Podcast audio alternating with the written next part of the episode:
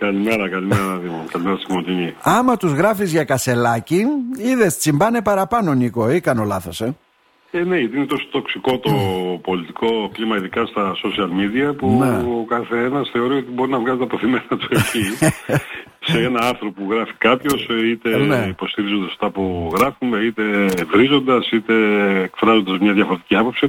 Πολύ Αυτό ωραίο με το άρθρο εντυπωσιάζει. αυτό στο πρώτο Πο- θέμα. ναι, Πάρα πολύ πολλές- ωραίο. Ναι. Πολλές φορές βλέπω βέβαια και με εντυπωσιάζει αυτό ότι πολλοί Ναι. δεν έχουν καν διαβάσει το άρθρο και απλώς μπαίνουν στη Τίτλος. διαδικασία Ναι. να τσακώνονται μεταξύ τους. Ναι, ναι. Όταν σου κάνει άλλος like σε κάτι που γράφεις και θέλει τουλάχιστον 4-5 λεπτά να διαβαστείς τα δευτερόλεπτα, σημαίνει Ναι, ότι ναι. ούτε καν το είδε.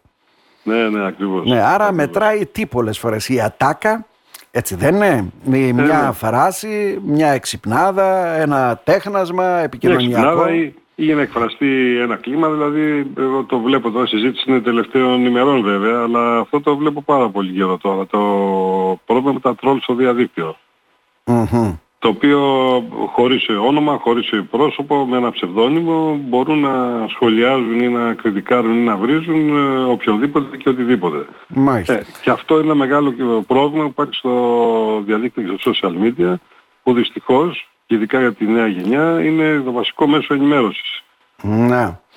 Τώρα, Και Νίκο, αυτό για, να- είναι για να μου κάνεις Το μεγάλο στίγμα που έχει χάσει ο τύπος. Το μεγάλο στίγμα, Πες ναι, ναι. Τώρα για να μου κάνεις και ένα σχόλιο, έτσι δεν είναι; Ήρθε ξεκάθαρα για διακοπές, τους πήρε τη βιτρίνα το καλό το μαγαζί, το ΣΥΡΙΖΑ δηλαδή, την ταμπέλα, έτσι δεν είναι; Απομυθοποιείται πολιτικά, τον βλέπω κάθε φορά που δίνει μια συνέντευξη. Δεν ξέρω ε, πώς το αντιλαμβάνεται αυτό το επιτελείο του. Ε, οι άλλοι τώρα κατάλαβαν ότι μπορούν να κάνουν κάτι. Τι βέβαια, το κόμμα πάει υποδιάλυση. Είναι ξεκάθαρο αυτό. Και κοιτάνε και κάνουν τις δικές τους κινήσεις. Κρίνονται βέβαια και αυτοί με όλα αυτά τα οποία έγιναν. Αλλά δεν τους έφταιγε ο Κασελάκης. Έτσι τώρα για να είμαστε ειλικρινείς. Όταν έρχεται ένας ακομάτιστος από το πουθενά και ξαφνικά τους παίρνει το κόμμα, δεν τους ήθελε ο κόσμος. Είναι ξεκάθαρα αυτό.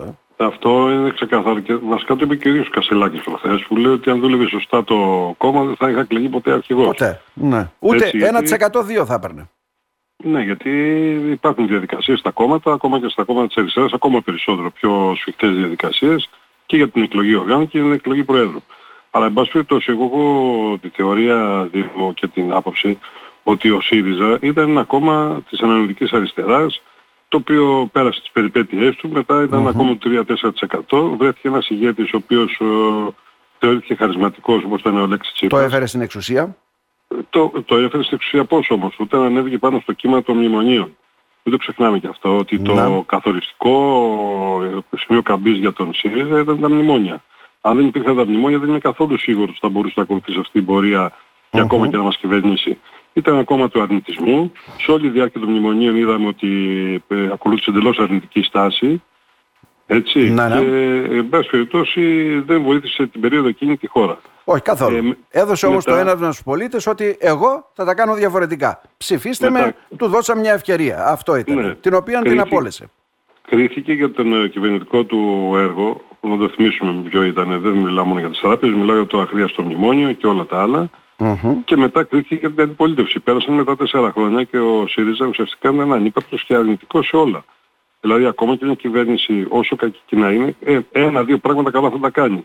Ε, Ναι. η, κυ- η αντιπολίτευση του ΣΥΡΙΖΑ την περίοδο εκείνη ήταν ε, κάθετη σε οποιαδήποτε αλλαγή, σε οποιοδήποτε θετικό μέτρο. Όλα αυτά κρίθηκαν στις εκλογές με το 41% που έδωσαν στον Κυριάκο Μητσοτάκη και την κα- καταβαράθρωση των ποσοστών του ΣΥΡΙΖΑ Μμμ. και μπαίνε σε μια βαθιά κρίση. Ε, δηλαδή, εγώ συμφωνώ με αυτή την άποψη ότι ο ΣΥΡΙΖΑ με τη μορφή που τον γνωρίσαμε έχει κλείσει τον ιστορικό του κύκλο. Ναι. Και αυτό θα το επιβραβεύσει. Κάτι καινούριο το- πρέπει να γίνει πλέον για να δελεάσει τους πολίτες.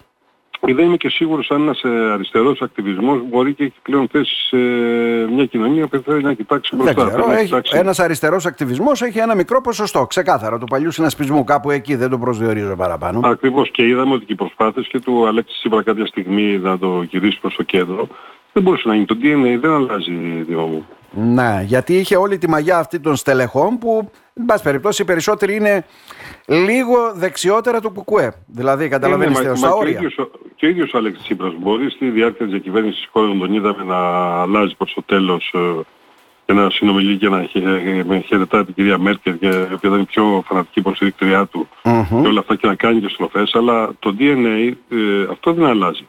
Και φαίνεται λοιπόν ότι στην ελληνική κοινωνία ε, αυτός ο αριστερός εχθρισμός που λέω εγώ δεν έχει πάνω το 2-3%.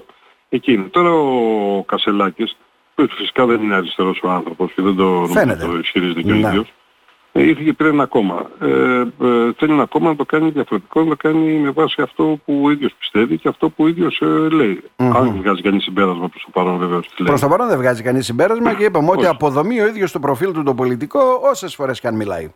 Ναι, απλώς θεώρησε ότι του δόθηκε μια ευκαιρία, δεν ξέρω ποιοι άλλοι το συμβούλευσαν σε αυτό, να πάρει ένα κόμμα το οποίο κατέρεε και έμενε το, το κέλυφος χωρίς περιεχόμενο mm-hmm. και χωρίς δυναμική να προσπαθήσει να το πάρει για να το χρησιμοποιήσει για δικό του όχημα.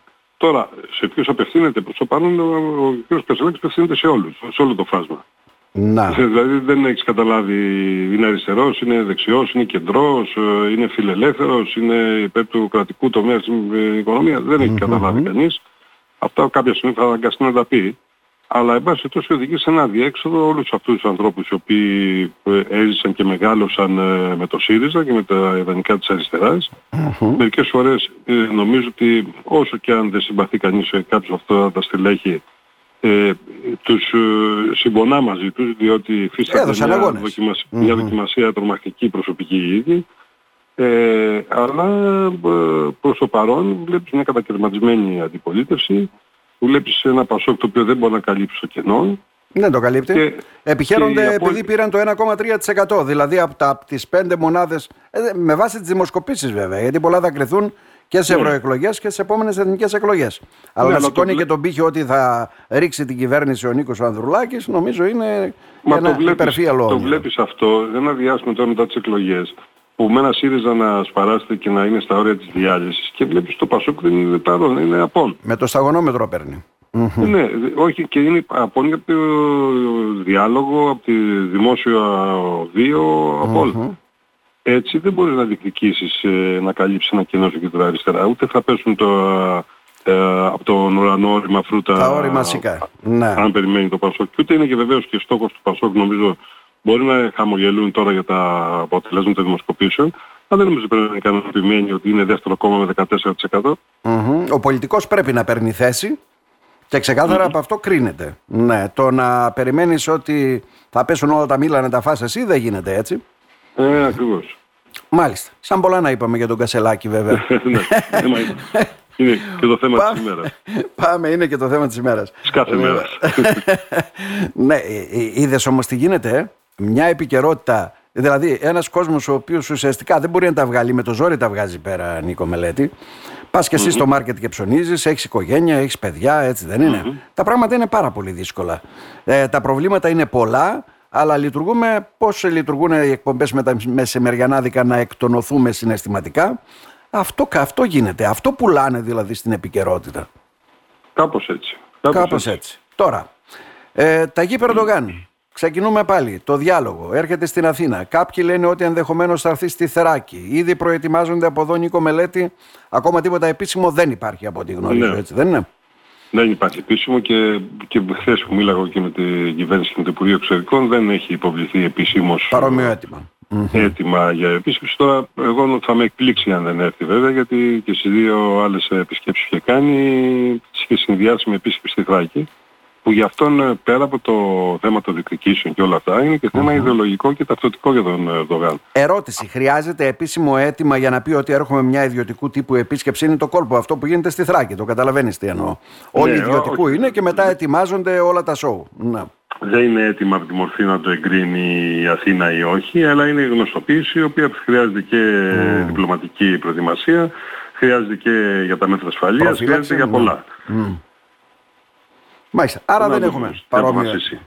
Τώρα, τι να περιμένουμε, τι να περιμένουμε γιατί το ρωτώ; Γιατί πρόσφατα έχουμε δει ένα ταγί Περντογάν να τα βάζει με τη ΣΥΠΑ, να ξεφτιλίζει κυριολεκτικά το Γερμανό καγκελάριο, έτσι δεν είναι; Ξεχνώντας τα δικά του, δηλαδή σου λέει το ολοκαύτωμα είναι το δικό σας, ε, εμπεριαλιστές είστε, ξεχνώντας ότι αυτός δεν αναγνώρισε ούτε μια γενοκτονία ούτε τίποτα, έτερον εκάτερον, αλλά να τίνει χείρα φιλίας προς τη χώρα μας. Τι φαίνεται αυτό, είναι ξεκάθαρο, ε; Ναι, είναι... Είμαστε η βιτρίνα του δηλαδή το ότι είναι συνεργάσιμος ε, έτσι για να απευθύνεται προς την Ευρώπη; Πρέπει να μην μπερδεύουμε δύο πράγματα, Δήμο. Το ένα είναι το κλίμα, το καλό κλίμα που έχει κρατήσει μετά το Φεβρουάριο, για λόγους που έχουμε εξηγήσει, όπου δεν υπάρχουν ε, προκλήσεις στο Αιγαίο. Ο ίδιος έχει αποφύγει τη ρητορική του θα ρίξουμε πύραυλο στην Αθήνα. Ναι, Έτσι. σταμάτησαν αυτά. Ε, ένα είναι αυτό το κλίμα, το οποίο έχει ερμηνευτεί και το έχουμε ερμηνεύσει mm-hmm. για, για πολλές φορές στο παρελθόν, για ποιους λόγους γίνεται. Απ' την άλλη πλευρά, το άλλο θέμα, το αν μπορούμε να προσεγγίσουμε τα μεγάλα προβλήματα στις λειτουργικές σχέσεις είναι άλλο. Και εκεί πέρα βεβαίως δεν υπάρχει νομίζω κανένα περιθώριο. Να. Εκεί είναι σαφώς, σαφές ότι δεν έχει γίνει καμιά αλλαγή στα εκ μέρους της Τουρκίας. Υπάρχουν ε, μάλιστα σε σχέση με το παρελθόν που έχουμε το κάζους Μπέλη, τις κρίζες ζώνες και όλα αυτά, έχει προσθεθεί, ε, μην το ξεχνάμε αυτό, δύο μεγάλα πράγματα στις ελληνικές σχέσεις. Το ένα είναι το σχολιβικό μνημόνιο, με την έμπρακτη αμφισβήτηση ελληνικής κυριαρχίας και κυριαρχικών δικαιωμάτων. Και το άλλο είναι ότι με επιστολή στον ΟΗΕ έχει δηλώσει ότι η Τουρκία ότι αμφισβητεί την ελληνική κυριαρχία στα νησιά του Αιγαίου λόγω του ισχυρισμού της ε, περιδίθεν υποχρέωσης αποσχεδικοποίησης. Αυτά είναι δύο ογκόλοι που έχουν προσθεθεί στους άλλους ογκόλους του πίνες ελληνοτουρκικά. Και εκεί επομένως εγώ βλέπω ελάχιστα περιθώρια ε, να μπορέσουμε να σταλεί έστω ένα θετικό μήνυμα. Απ' την άλλη μεριά, το να βρεθούν ε, οι δύο αντιπροσωπείες, οι δύο ηγέτες, να μιλήσουν για το πόσο θετικό είναι να είναι καλές σχέσεις μεταξύ των δύο χωρών. Το να απογραφούν και κάνα δύο συμφωνίες από αυτές βεβαίως που σπανίως εφαρμόζονται να, ναι. ή κάποια αδιάφορα και όχι αμυγός στρατιωτικά μέτρα οικοδόμησης εμπιστοσύνης δηλαδή μεταξύ των ομάδων των ε, ενόπλων δυνάμεων ή ανταλλαγή Ανταλλαγές και τέτοια. Αξιωματικών κτλ. Που δεν ασχολούνται με το πρόβλημα, το ουσιαστικό το πρόβλημα των μέτρων οικοδόμησης εμπιστοσύνης επιστημονικού πεδίου. Ναι, ναι. Γιατί εκεί θα, μπλέκαμε με άλλα πράγματα, εκεί θα μπλέκαμε με άλλα πράγματα τα οποία δεν θέλουν να μπλέξουν οι δύο πλευρές. Αυτό θα μπορούμε να το περιμένουμε. Από την άλλη μεριά ε, είναι και προβληματικό να βρεθεί στο Μέγαρο Μαξίμου Ταγί Περδογάν και να κάνει ένα νέο κήρυγμα εναντίον της Δύσης σαν και αυτό που μας έχει συνηθίσει το τελευταίο καιρό και μια σφοδρή επίθεση στο Ισραήλ και μια, ε, να εξυμνεί την Χαμάς. Να. Δηλαδή θα είναι κάτι που δεν μπορεί να μείνει και αναπάτητο. Αυτό δεν μπορούμε να το αποφύγουμε και δεν νομίζω αν πει κάτι τέτοια όπως έγινε ναι. ακριβώς στη Γερμανία θα το αφαιθεί αναπάντητο ναι, ναι. από πλευράς κυβέρνησης. Και εκ των πραγμάτων ε, δυσκολεύει και το κλίμα και τους χειρισμούς. Η διάθεση είναι βεβαίως να, να δοθεί η εντύπωση ότι ξέρετε είναι γνωστές οι θέσεις του Ερντογάν γι' αυτό. Δεν ε, ασχολούμαστε εμείς με το τι λέει ο Ερντογάν με την, ε, για τη Χαμάς και το Ισραήλ και προχωράμε. Βεβαίως αυτά όλα δεν τα λέει ο κύριος Ερντογάν σε κενό αέρος. Αυτά όλα εκφράζουν ένα ιδεολόγημα που έχει του Οθωμανισμού.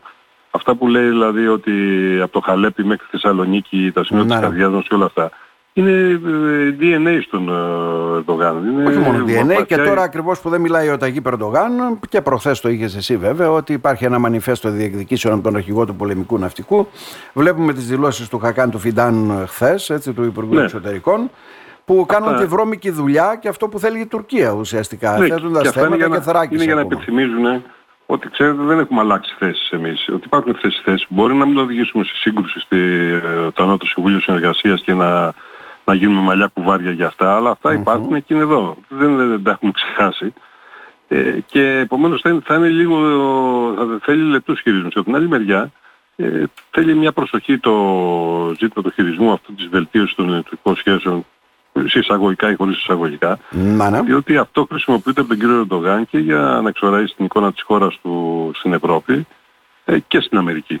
Διότι μην ξεχνάμε ότι μπορεί να λέει τώρα ότι ε, εντάξει υπάρχουν και αλλού πορτοκαλιές ε, που βγάζουν ναι, ναι. πορτοκάλια για να πάρουμε πολεμικά το λέει και δημόσια. Ναι. αεροσκάφη. Αλλά... Μετά και το όχι των Γερμανών για τα Eurofighter. Αλλά από την άλλη μεριά αν θέλει να προχωρήσει ένα μεγάλο σχέδιο για τα F-16 μέχρι να πάρει τα, να βρει τα τέταρτης γενιάς και τα, τα πέμπτης γενιάς ε, ναι, ναι. θα πρέπει να εξασφαλίσει ότι είναι ακανοποιητικός ο αριθμός των F-16 για την αεροπορία του και αυτό φαίνεται ότι δεν υπάρχει αν δεν κάνει αναβάθμιση τώρα, αν δεν πάρει καινούργια. Ναι. Λοιπόν, όλα αυτά όμως στο Κογκρέσο δεν είναι μόνο με, τον, με το θέμα, δεν συνδέονται μόνο με το θέμα της Σουηδίας, που εκεί πέρα συνεχίζει τον εκβιασμό όπως είδαμε, αλλά πολλοί γερουσιαστές θέτουν και ο νέος ο πρόεδρος της Επιτροπής Εξωτερικών της Γερουσίας, που αντικατέστησε τον uh, Μενέντες, δηλώνει ότι εδώ πέρα υπάρχει και μια επιθετική συμπεριφορά της Τουρκίας, η οποία γίνεται με αμερικανικά όπλα και αυτό δεν μπορεί να συνεχίζεται. Επομένως, έχει λόγους πολλούς ο Ερντογάν να παρουσιάζει και να είναι έτσι χαμηλών τόνων αυτή την περίοδο. Και αυτό λες ότι πρέπει να το εκμεταλλευτούμε και εμείς δεόντως, δηλαδή, διπλωματικά ναι. όσο μπορούμε. Είναι όπως όλα αυτά τα χρόνια εκμεταλλευτήκαμε την τρέλα του κ. Ερντογάν που τα έβαζε με όλους και δημιουργήσαμε και με ενισχύσαμε τη σχέση με το Ισραήλ, φτιάξαμε σχέση με τους Άραβες, ενισχύσαμε τη στρατηγική και στρατηγική σχέση με τις Ηνωμένες Πολιτείες. Αυτά όλα πρέπει να τα συνεχίσουμε με τον ίδιο ρυθμό και να μην αφήσουμε μια εικόνα επίπλασης ή ίσως και, και πραγματικής βελτίωσης των ιδιωτικών σχέσεων να σε όλα Μάλιστα. Νίκο Μελέτη, δεν θα σε πάμε σε άλλα νερά βέβαια. Ναι. Νομίζω πολλά είπαμε σήμερα έτσι δεν είναι; Ναι. Να σε ευχαριστήσουμε ναι, θερμά. Να είσαι καλά. Καλημέρα.